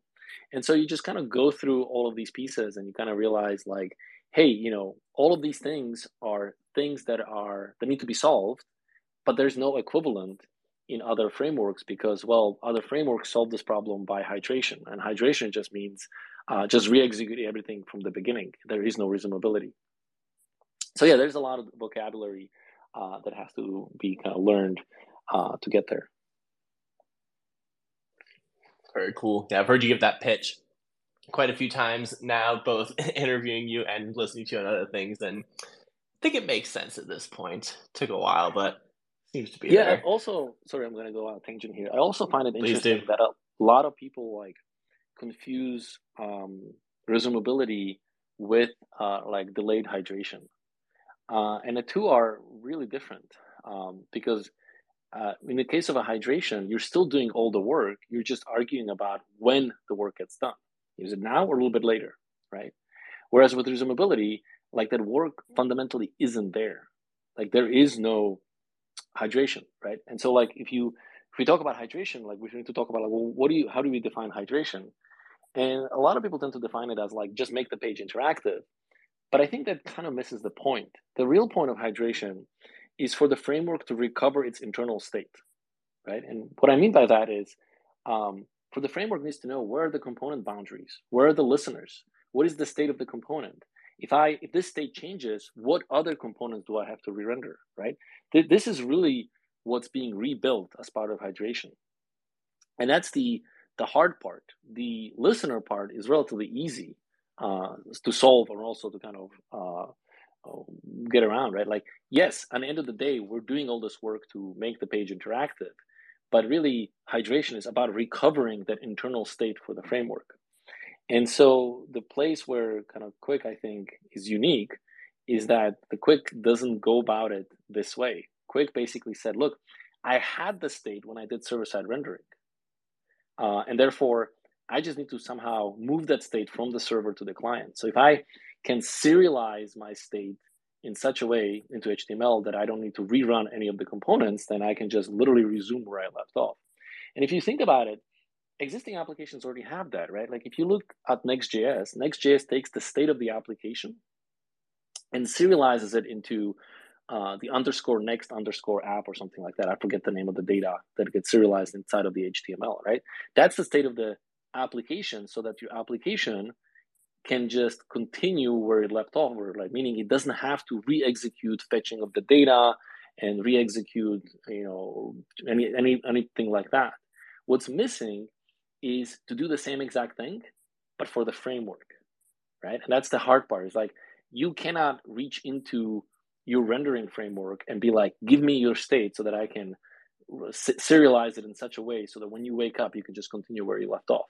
Um, and that's the hard part. That's the thing that I think is uh, is unique, um, and it requires kind of getting your head around it and and learning about it. Yeah, that was the very big galaxy brain idea for me the first time you explained this to me. The state of your app and the state of the frameworks. It had never even occurred to me to to think about that before because I'm someone who has used so many frameworks and for the most part can get them to work and do what I need them to do without needing to know too much of the internals. But um, eventually yeah, but like, you have to actually if, learn that. If you look at two, two different kinds of frameworks, like let's say you're in React and then you want to go to Svelte, right? They, they fundamentally work very similarly. And so while you might need to learn new concepts, uh, it's relatively, I would say, straightforward because these concepts map one to one. Like, how do I get a, uh, uh, hide or show a component? Well, in React, you use this. In Svelte, you do this. And so you have like this mental mapping between the two things, right, that exist. Um, whereas, you know, if you come to it from too Qwik, sure, we have the mental mapping of like how do you hide something, how do you show something, but then when you start talking about resumability, it's like I don't have an equivalent thing on the other side, and so like, what are you talking about? I'm kind of confused, right? And this is the part that uh, that is hard, and and so what typically happens is people say like, well, I don't understand what you mean by resumability, but I have this other thing called hydration. So I think you just mean hydration, right? And so they they desperately try to like bring you back into this thing, and then you're like, well, no, it's not hydration because like what hydration does is um, essentially booting up your framework, right? It's executing all the code so that you can boot up your system, uh, and that bit is the bit that's kind of skipped. Uh, well, in, in well, I think we do systems. this. We do this in tech when we compare things, which is we can compare two things because they're trying to solve the same problem, and we can compare two things because mm-hmm. they're actually similar to each other. This happened with Redwood and Blitz. Everyone would always bundle them together and be like, yeah, there's two full stack frameworks with React, and they're totally different how they worked architecturally internally, but they always got kind of bundled together. And so it's like you hear this one thing, and it triggers this other idea in your brain. And so, but you have to actually think, wait, these are not the same thing. They're two different things. So what's the difference? Yes, yes, that's right. Cool. Uh, we got someone else hop up here. Um, Farron. Yep. Yep.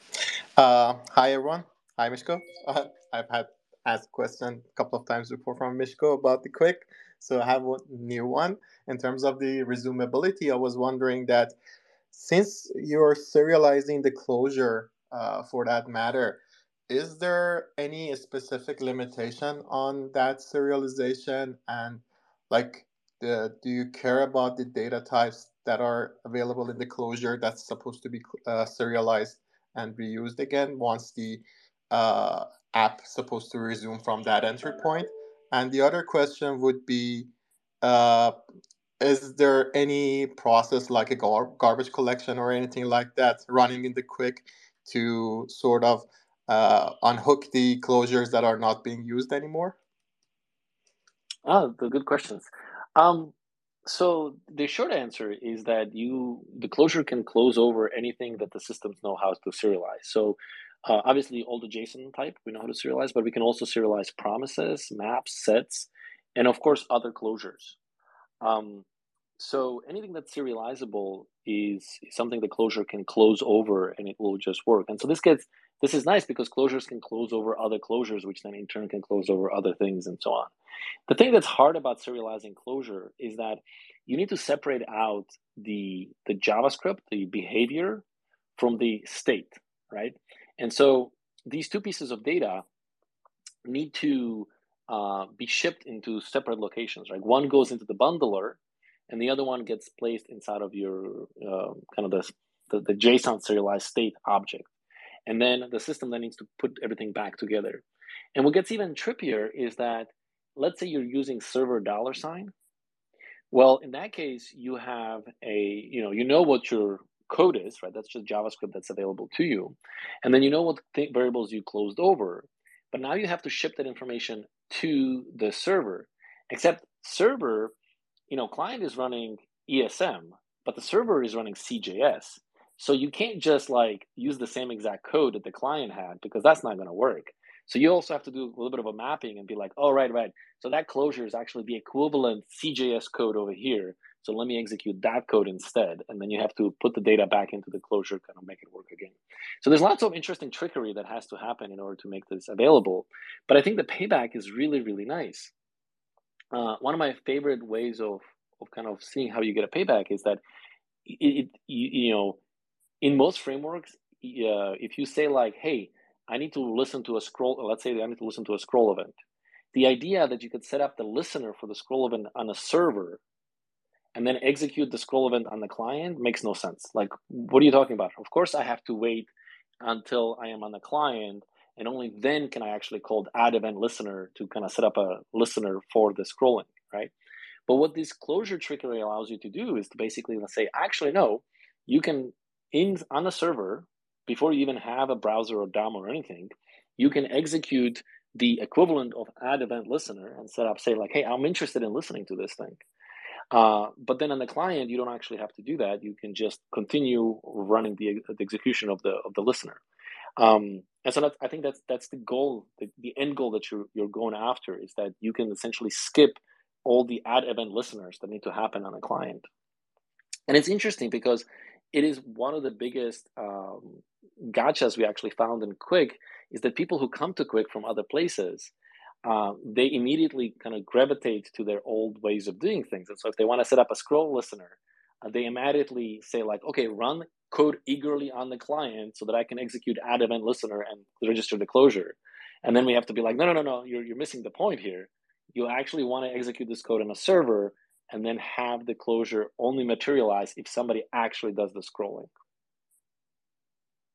So in this case, is the is the um, the compiler, I guess, is it looking at all the event listener calls and then instructing the framework to to basically invoke them when when that event happens? Like how how how does that actually work? Yeah yeah. So this is where the Qwik loader comes in. Actually um the answer is you cannot use add event listener. Like the add event listener is kind of your enemy and so you need to be able to design a system without it. And so the way we get around this particular problem is that the only place where the listener the add event listener exists is inside of a Qwik loader so Qwik loader is this piece of code that eagerly executes at the beginning and sets up a global listeners and relies on the fact that browser events bubble right? So if the system notices that somebody is interested in scroll events, then it kind of notifies the Qwik event listener, the uh, Qwik loader, saying like, "Hey, by the way, I, need to know about the scroll events." And so the the Qwik loader sets up a global listener for all scroll events, and then when the event happens, the Qwik loader tries to figure out. So the event happened. Let me go back to where the event originated from and see if I can find a special attribute that tells me which um, closure I have to execute. And if it finds that information, right, then it actually executes the closure. So the end effect is as if you executed add event listener on a server. That's kind of how it looks like to you as a developer. But of course, in practice, what it just means is that um, we kind of just delayed it and did it on the client. But we also did it in a way where we don't have to uh, you, know, normally if you have 10 buttons and you set up a uh, 10 on clicks, then you have to call add event listener 10 times, right? But with Qwik uh, in the Qwik loader, you only set up a single uh, add event listener in the root for all uh, click based events. uh, for the system. That's very interesting. It seems like you know, um, you know, you hear about these conspiracy conspiracy theories that all the technical technological advancements are happening because uh, you know some government has the alien technology hidden somewhere and they're just copying that alien technology. I thought it was because it's zero interest rates. yeah. so you know, this it seems like you you you found the perfect architecture in all of these cases, and you're just you know checking the things off the list, like you know this is the way to do that, and you know that's that's very inspiring. Uh, the other way, this kind of reminds me of another problem that I've been thinking about, and I don't understand this is um, when you're using signals, um, the the re-rendering happens much less because um, supposedly the the way the signals change is different from the way use use state changes in React. So I was just wondering, like, there's there's very similar primitives in Qwik as well, where you can use. Uh, there's a primitive called use store, I think, and then mm-hmm. React has a use state, and they seem to work the same way. How is it that one of them can can result in less amount of re-rendering and the other one doesn't? Yeah. So the the difference is kind of subtle, but it's super important.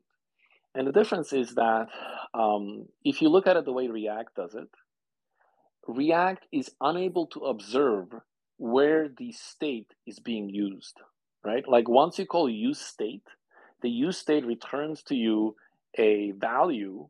Mm. And the moment the React returns the value, React fails to have any form of observability into like, what are you going to do with it? Whether you throw the value away or you pass it to a bunch of other uh, components, or you use it internally just inside of your component, there is no way for React to know that information, right? That information is just forever lost. Mm. And because it's lost, the React can only do the next obvious thing, which is just re-render everything. And that's why it's coarse grain reactive. So what signals and store, and store is kind of just a slightly different signal. Uh, what they allow you to do is that um, when you get back the uh, the value from the use signal or use store, you don't actually get back the value directly. You instead you get a wrapper, and this wrapper comes either in the form of a proxy or a getter and a setter. Uh, there's a lot of different kind of variations on this particular thing. Uh, Solid.js has getters and setters. Uh, MobX has proxies. Uh, I think Vue has proxies as well. Um, and so, what these proxies allow you to do is that uh, that they basically uh, decouple returning the the the the proxy from returning the value.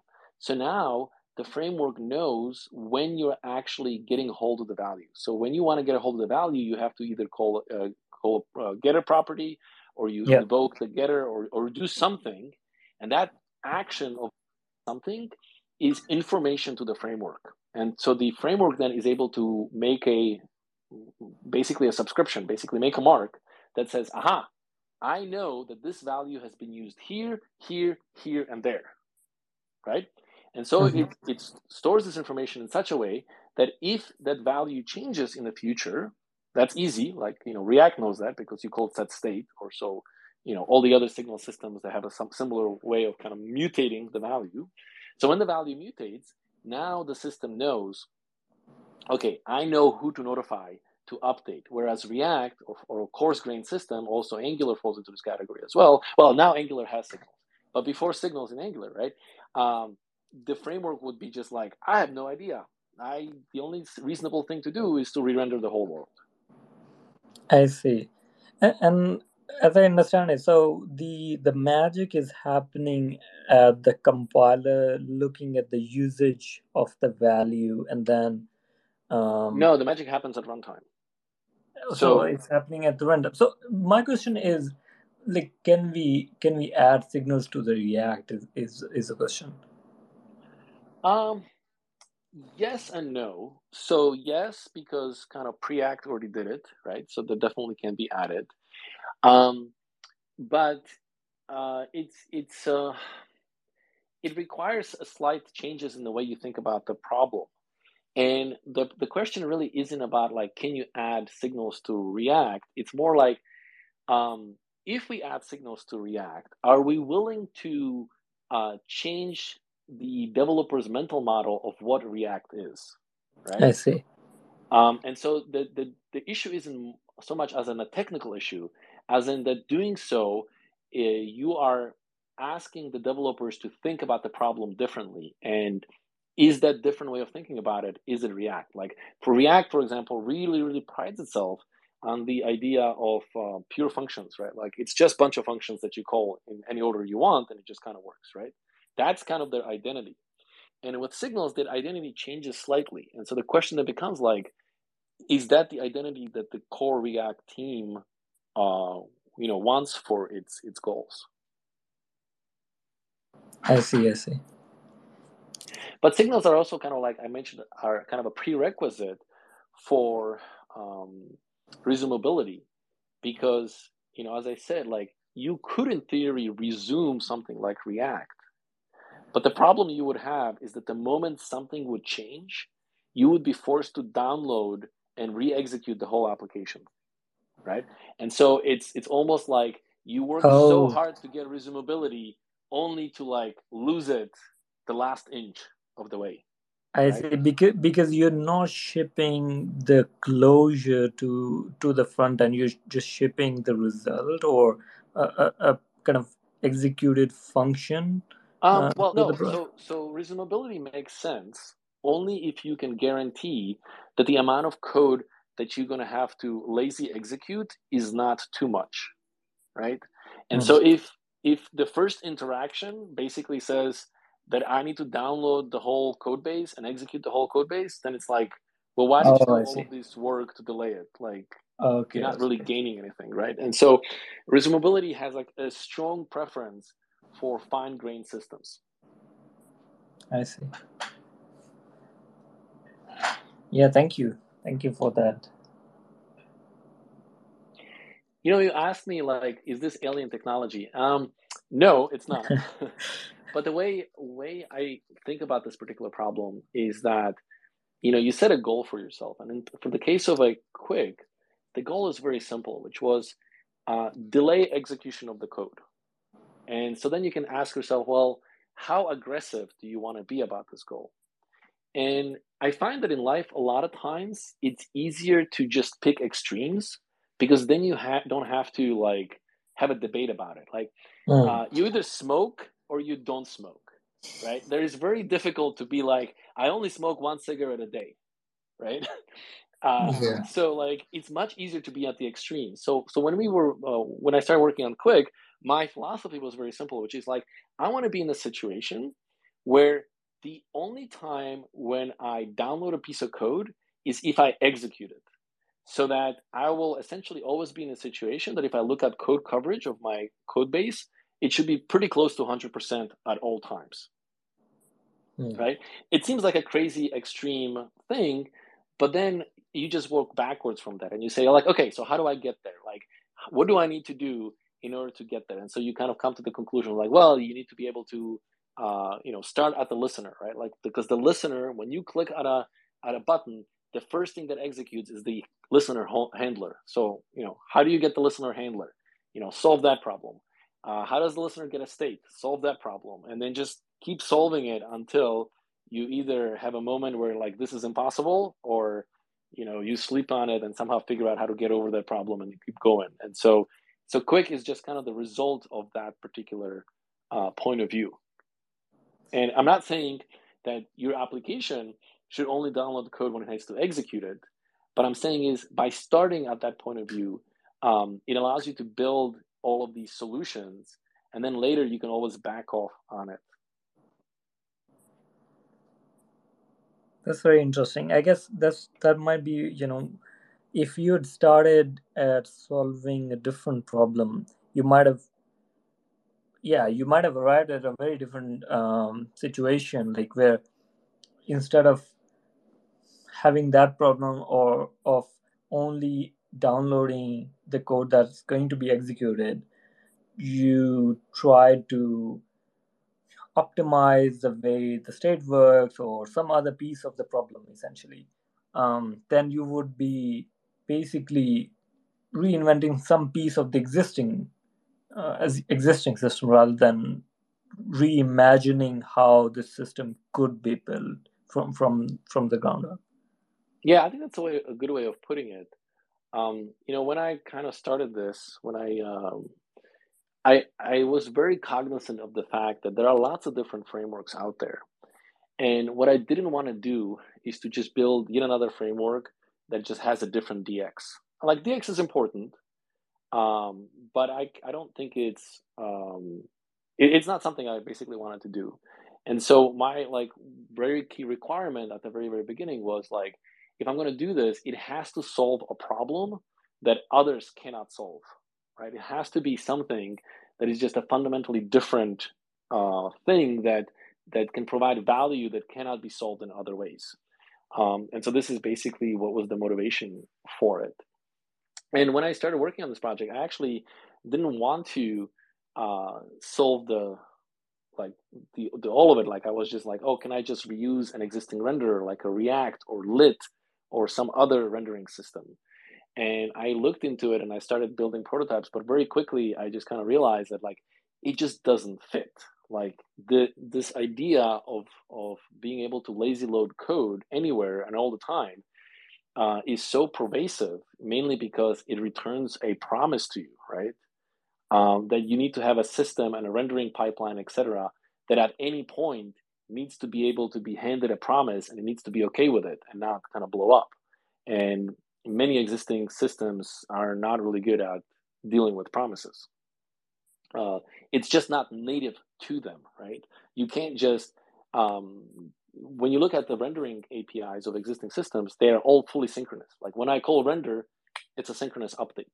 I see. Um, and yeah, there are tricks like React will throw an exception to tell you like, oh, the promise is not to resolve try again later, right? But you end up in this state where like you know half the stuff is already rendered and the other stuff is still missing because it hasn't showed up so for example Qwik rendering pipeline has to understand this and say like look i am collecting all the changes i'm going to do to the dom but until every single bit of it is resolved i am not rendering it uh, mm. and so it's a different kind of a paradigm and a different rendering model and so these are the things that i kind of realized that like as much as i would like to re- reuse existing systems because i don't want to build everything from the scratch um, it wasn't really possible to to get to the world which was uh, you know highly lazy loadable like I wanted to get to without also solving these other bits. Uh, also, we didn't, as I said at the very beginnings, we didn't want to build a meta framework either. Uh, but it turns out if you don't build the meta framework, uh, then you cannot really um, show off the, the capabilities uh, of the framework itself. Yeah, so we, we are very glad. I am sure all the people who are looking at at Qwik are very glad that you made that decision. And it seems like you know, for as I said, we've had uh, we have chat meetings and chats about this internally, um, and it looks like the perfect. You know, if you think about the perfect architecture for building websites, it, it seems like Qwik is doing that. So thank you for thank you for that but i'm i'm just wondering like what what is what is coming down the pipeline next like what are the some of the things that you know i i am not imagining at the moment that that could be solved or could be could be done differently and would provide a lot of value to the to the web ecosystem? Yeah good, good question. Uh, first of all thank you for the kind words. I appreciate it. I i like to also uh, oftentimes say like we are trying to do every single performance trick that we can think of. Like if you can think of a, a yet another performance trick that you could do, the Qwik isn't already doing, like do let me know because we'll probably integrate that one too. Uh, so like everything from lazy loading to prefetching to lazy execution, resumability, like everything we can think of, like it's all uh, all in there. Um, you're saying what's coming past 1.0. So there's certain things that didn't make it to 1.0, and I'm kind of sad, but like um, you, you know, there you know, there's only so much we can do. Uh, one is out of order streaming. Uh, it is still something that we want to do, and I think we can do some amazing trickery with that. Uh, that's going to come after 1.0. And um, we are working with our friends in Cloudflare, and they're building some amazing demos with a micro front. Um, unfortunately, micro frontends are not have not made it into the uh, main documentation yet. So we definitely want to do stuff around micro frontends uh, because we think Qwik is really good architecture for micro frontends. Uh, but it's it's uh, it requires a lot more documentation, a lot more explaining, a lot more kind of changes, and so uh, we're not there yet. And so that's also not part of V1. So I think those are going to be the two big pieces that are going to happen after version one. That's very interesting. So actually, this might be one of the things that we're considering is um, at the because we are we're kind of controlling um, the the request from the browser essentially because you know we have the, if you build websites on top of Edge sites um, there are some client-side code that's shipped to the to the browser, and that includes the service worker by Geo to kind of prefetch some things. And then we're also controlling the CDN software, and then the backend as well, because uh, our SSR so uh, serverless systems are, are rendering the website. So one of the things that we're, we're considering uh, at the CDN level is um, uh, edge side, something like edge side includes.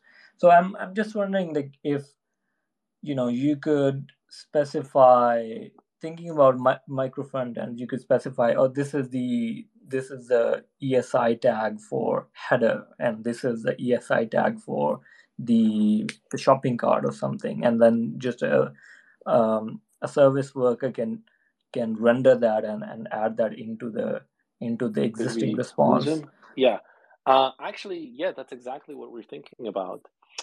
Uh, we actually have a nice demo already. So there is a, um, a, URL you can go try it out. Is it working? Oh, looks like it. Oh no, it works.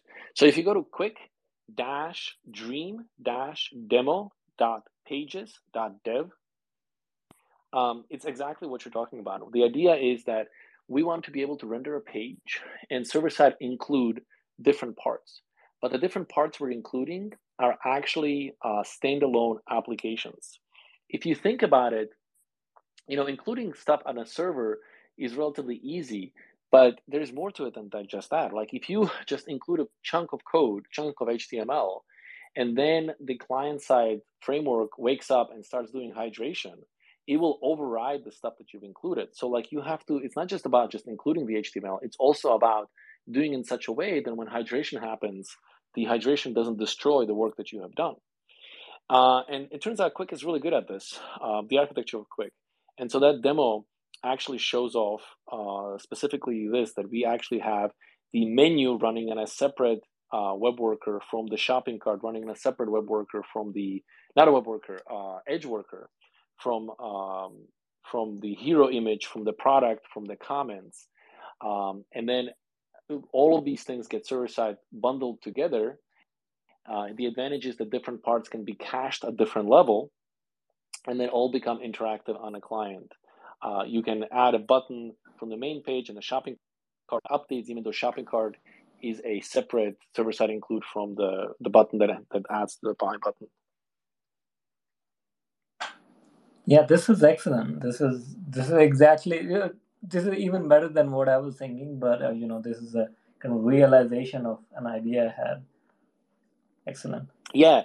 So yeah, uh, I think there's a button over there on that side called Show Seams that actually shows you all of the server yeah. side include uh, URLs and where they're coming from, etc. And uh, yeah, it is it is kind of the, the, the next step I think in evolution. Like um, if you look at a super complicated site like Amazon, right?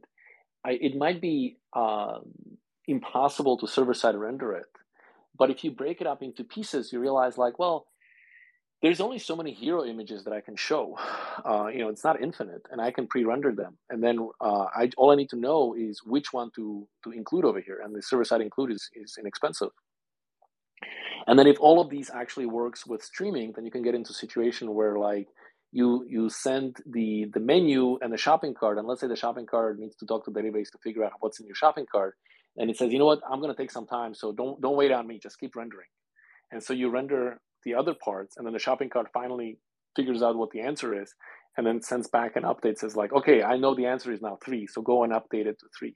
And so at initially, you would render a page that would have maybe a question mark for a shopping cart, and then once the database returns, it goes and updates with the actual thing. So that's what we call the out of order streaming, and it's something that's coming. And it's not only uh, would come here, but it would we would work in a way where uh, it it could be uh, through server side include, right? So if I server side include a shopping cart, the the inclusion needs to understand the fact that like, oh, by the way, that shopping cart is not fully done. Like it, there, there's going to be an update coming down later, but don't wait up on me. Go go start rendering the hero in the meantime, which is a separate edge worker.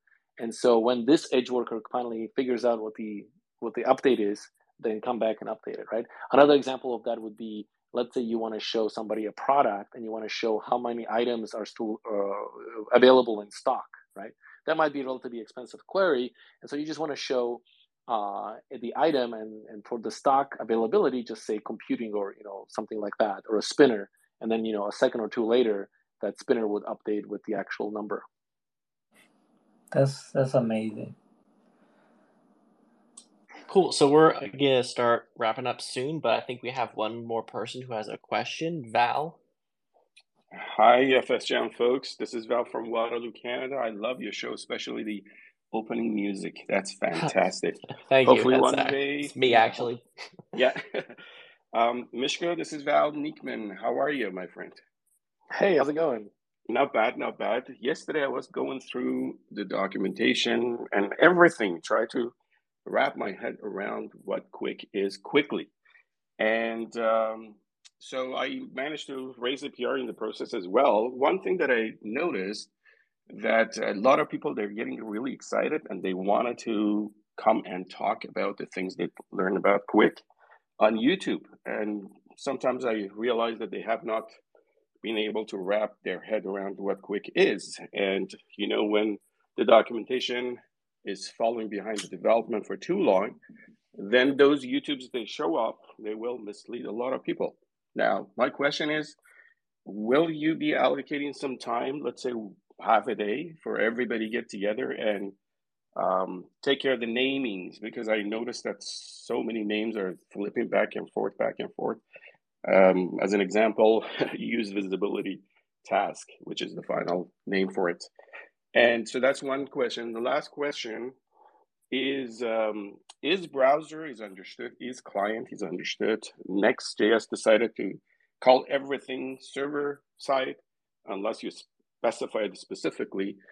But is server on an edge function that is being advertised as serverless? It just doesn't make sense. It might confuse the young folks.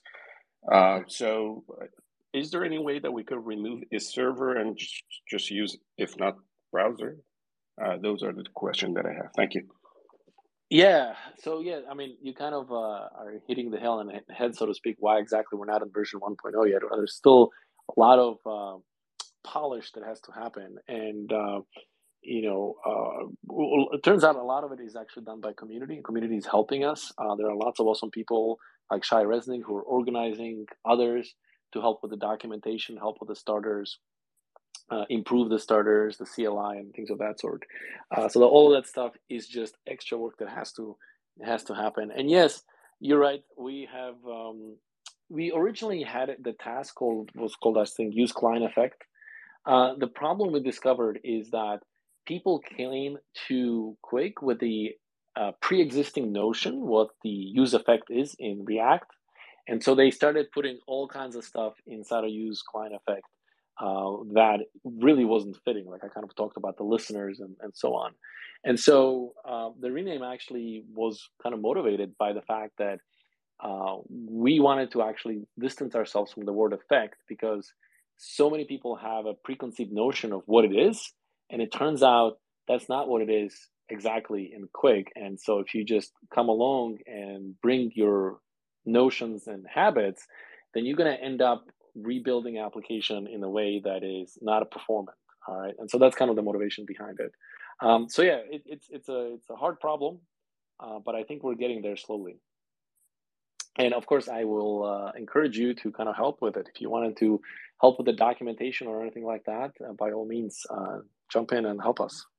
Absolutely, I uh, got my PR merged in yesterday, and I'm just uh, warming up. So yeah, expect more PR from me. Thank you. Excellent, excellent. Awesome. Well, I think uh, this is gonna about wrap it up for us. Uh, thank you so much, Miško. This has been such a great conversation, and thank you everyone who came up to ask questions and speak. And yeah, I think you know you have your Twitter right here. People can follow you, and just, they can check out Builder.io and Qwik. Are there other links you want people to be directed to?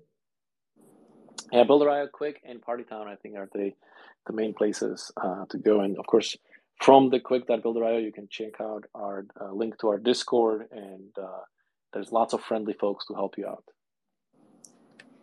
Yeah, and uh, actually, at the end, I would, you know, um, would like to thank Miško myself as well, and uh, thank you for for coming here, and thank you for especially for the work that you're doing and and the contribution that you're making to the JavaScript ecosystem and the web ecosystem in, in general. So thank you for that, and uh, and uh, good luck. Thank you for the kind words. I appreciate it. Yes, yes, everybody. Let's give uh, Miško a huge round of applause. Woo! Yeah. All right. Oh, oh, the applause had to stop. So unfortunate. Thank I you love all you so too. much. Thank you so much, everybody. Uh, been so so good here today, Miško. Thank you for all this wonderful time that you've uh, uh, given here in in, uh, in your busy day and schedule. So, uh, greatly appreciate everybody also coming in the audience there and listening in. And if you come up to spoke, speak, uh, thank you so much for that too. Uh, and just remember, we will be here uh, every Wednesday at 12 p.m. Pacific Standard Time, as always. And uh, be sure to give us a follow on JavaScript Jam there and uh, go subscribe to javascriptjam.com on the newsletter there so you won't be left out out on any of the awesome things coming up. So, with that being said, um, really excited for the future here. We're going to be doing some events. Uh, in fact, uh, one that I will announce, um, we are going to be doing some collaboration with Remix Conference, and um, we got more to come on that in the near future. Um, and there's a couple more uh, events as well that we'll be talking about soon. But um, yeah, I'm excited about the Remix Conference coming up here um, in the near future. And uh, we're going to be having some speakers from there come on here as well and join us to just have some great conversation. So keep an eye out for all that. Join the newsletter for more information. All right. Thank y'all so much. Really appreciate it. And we'll see you in the next one.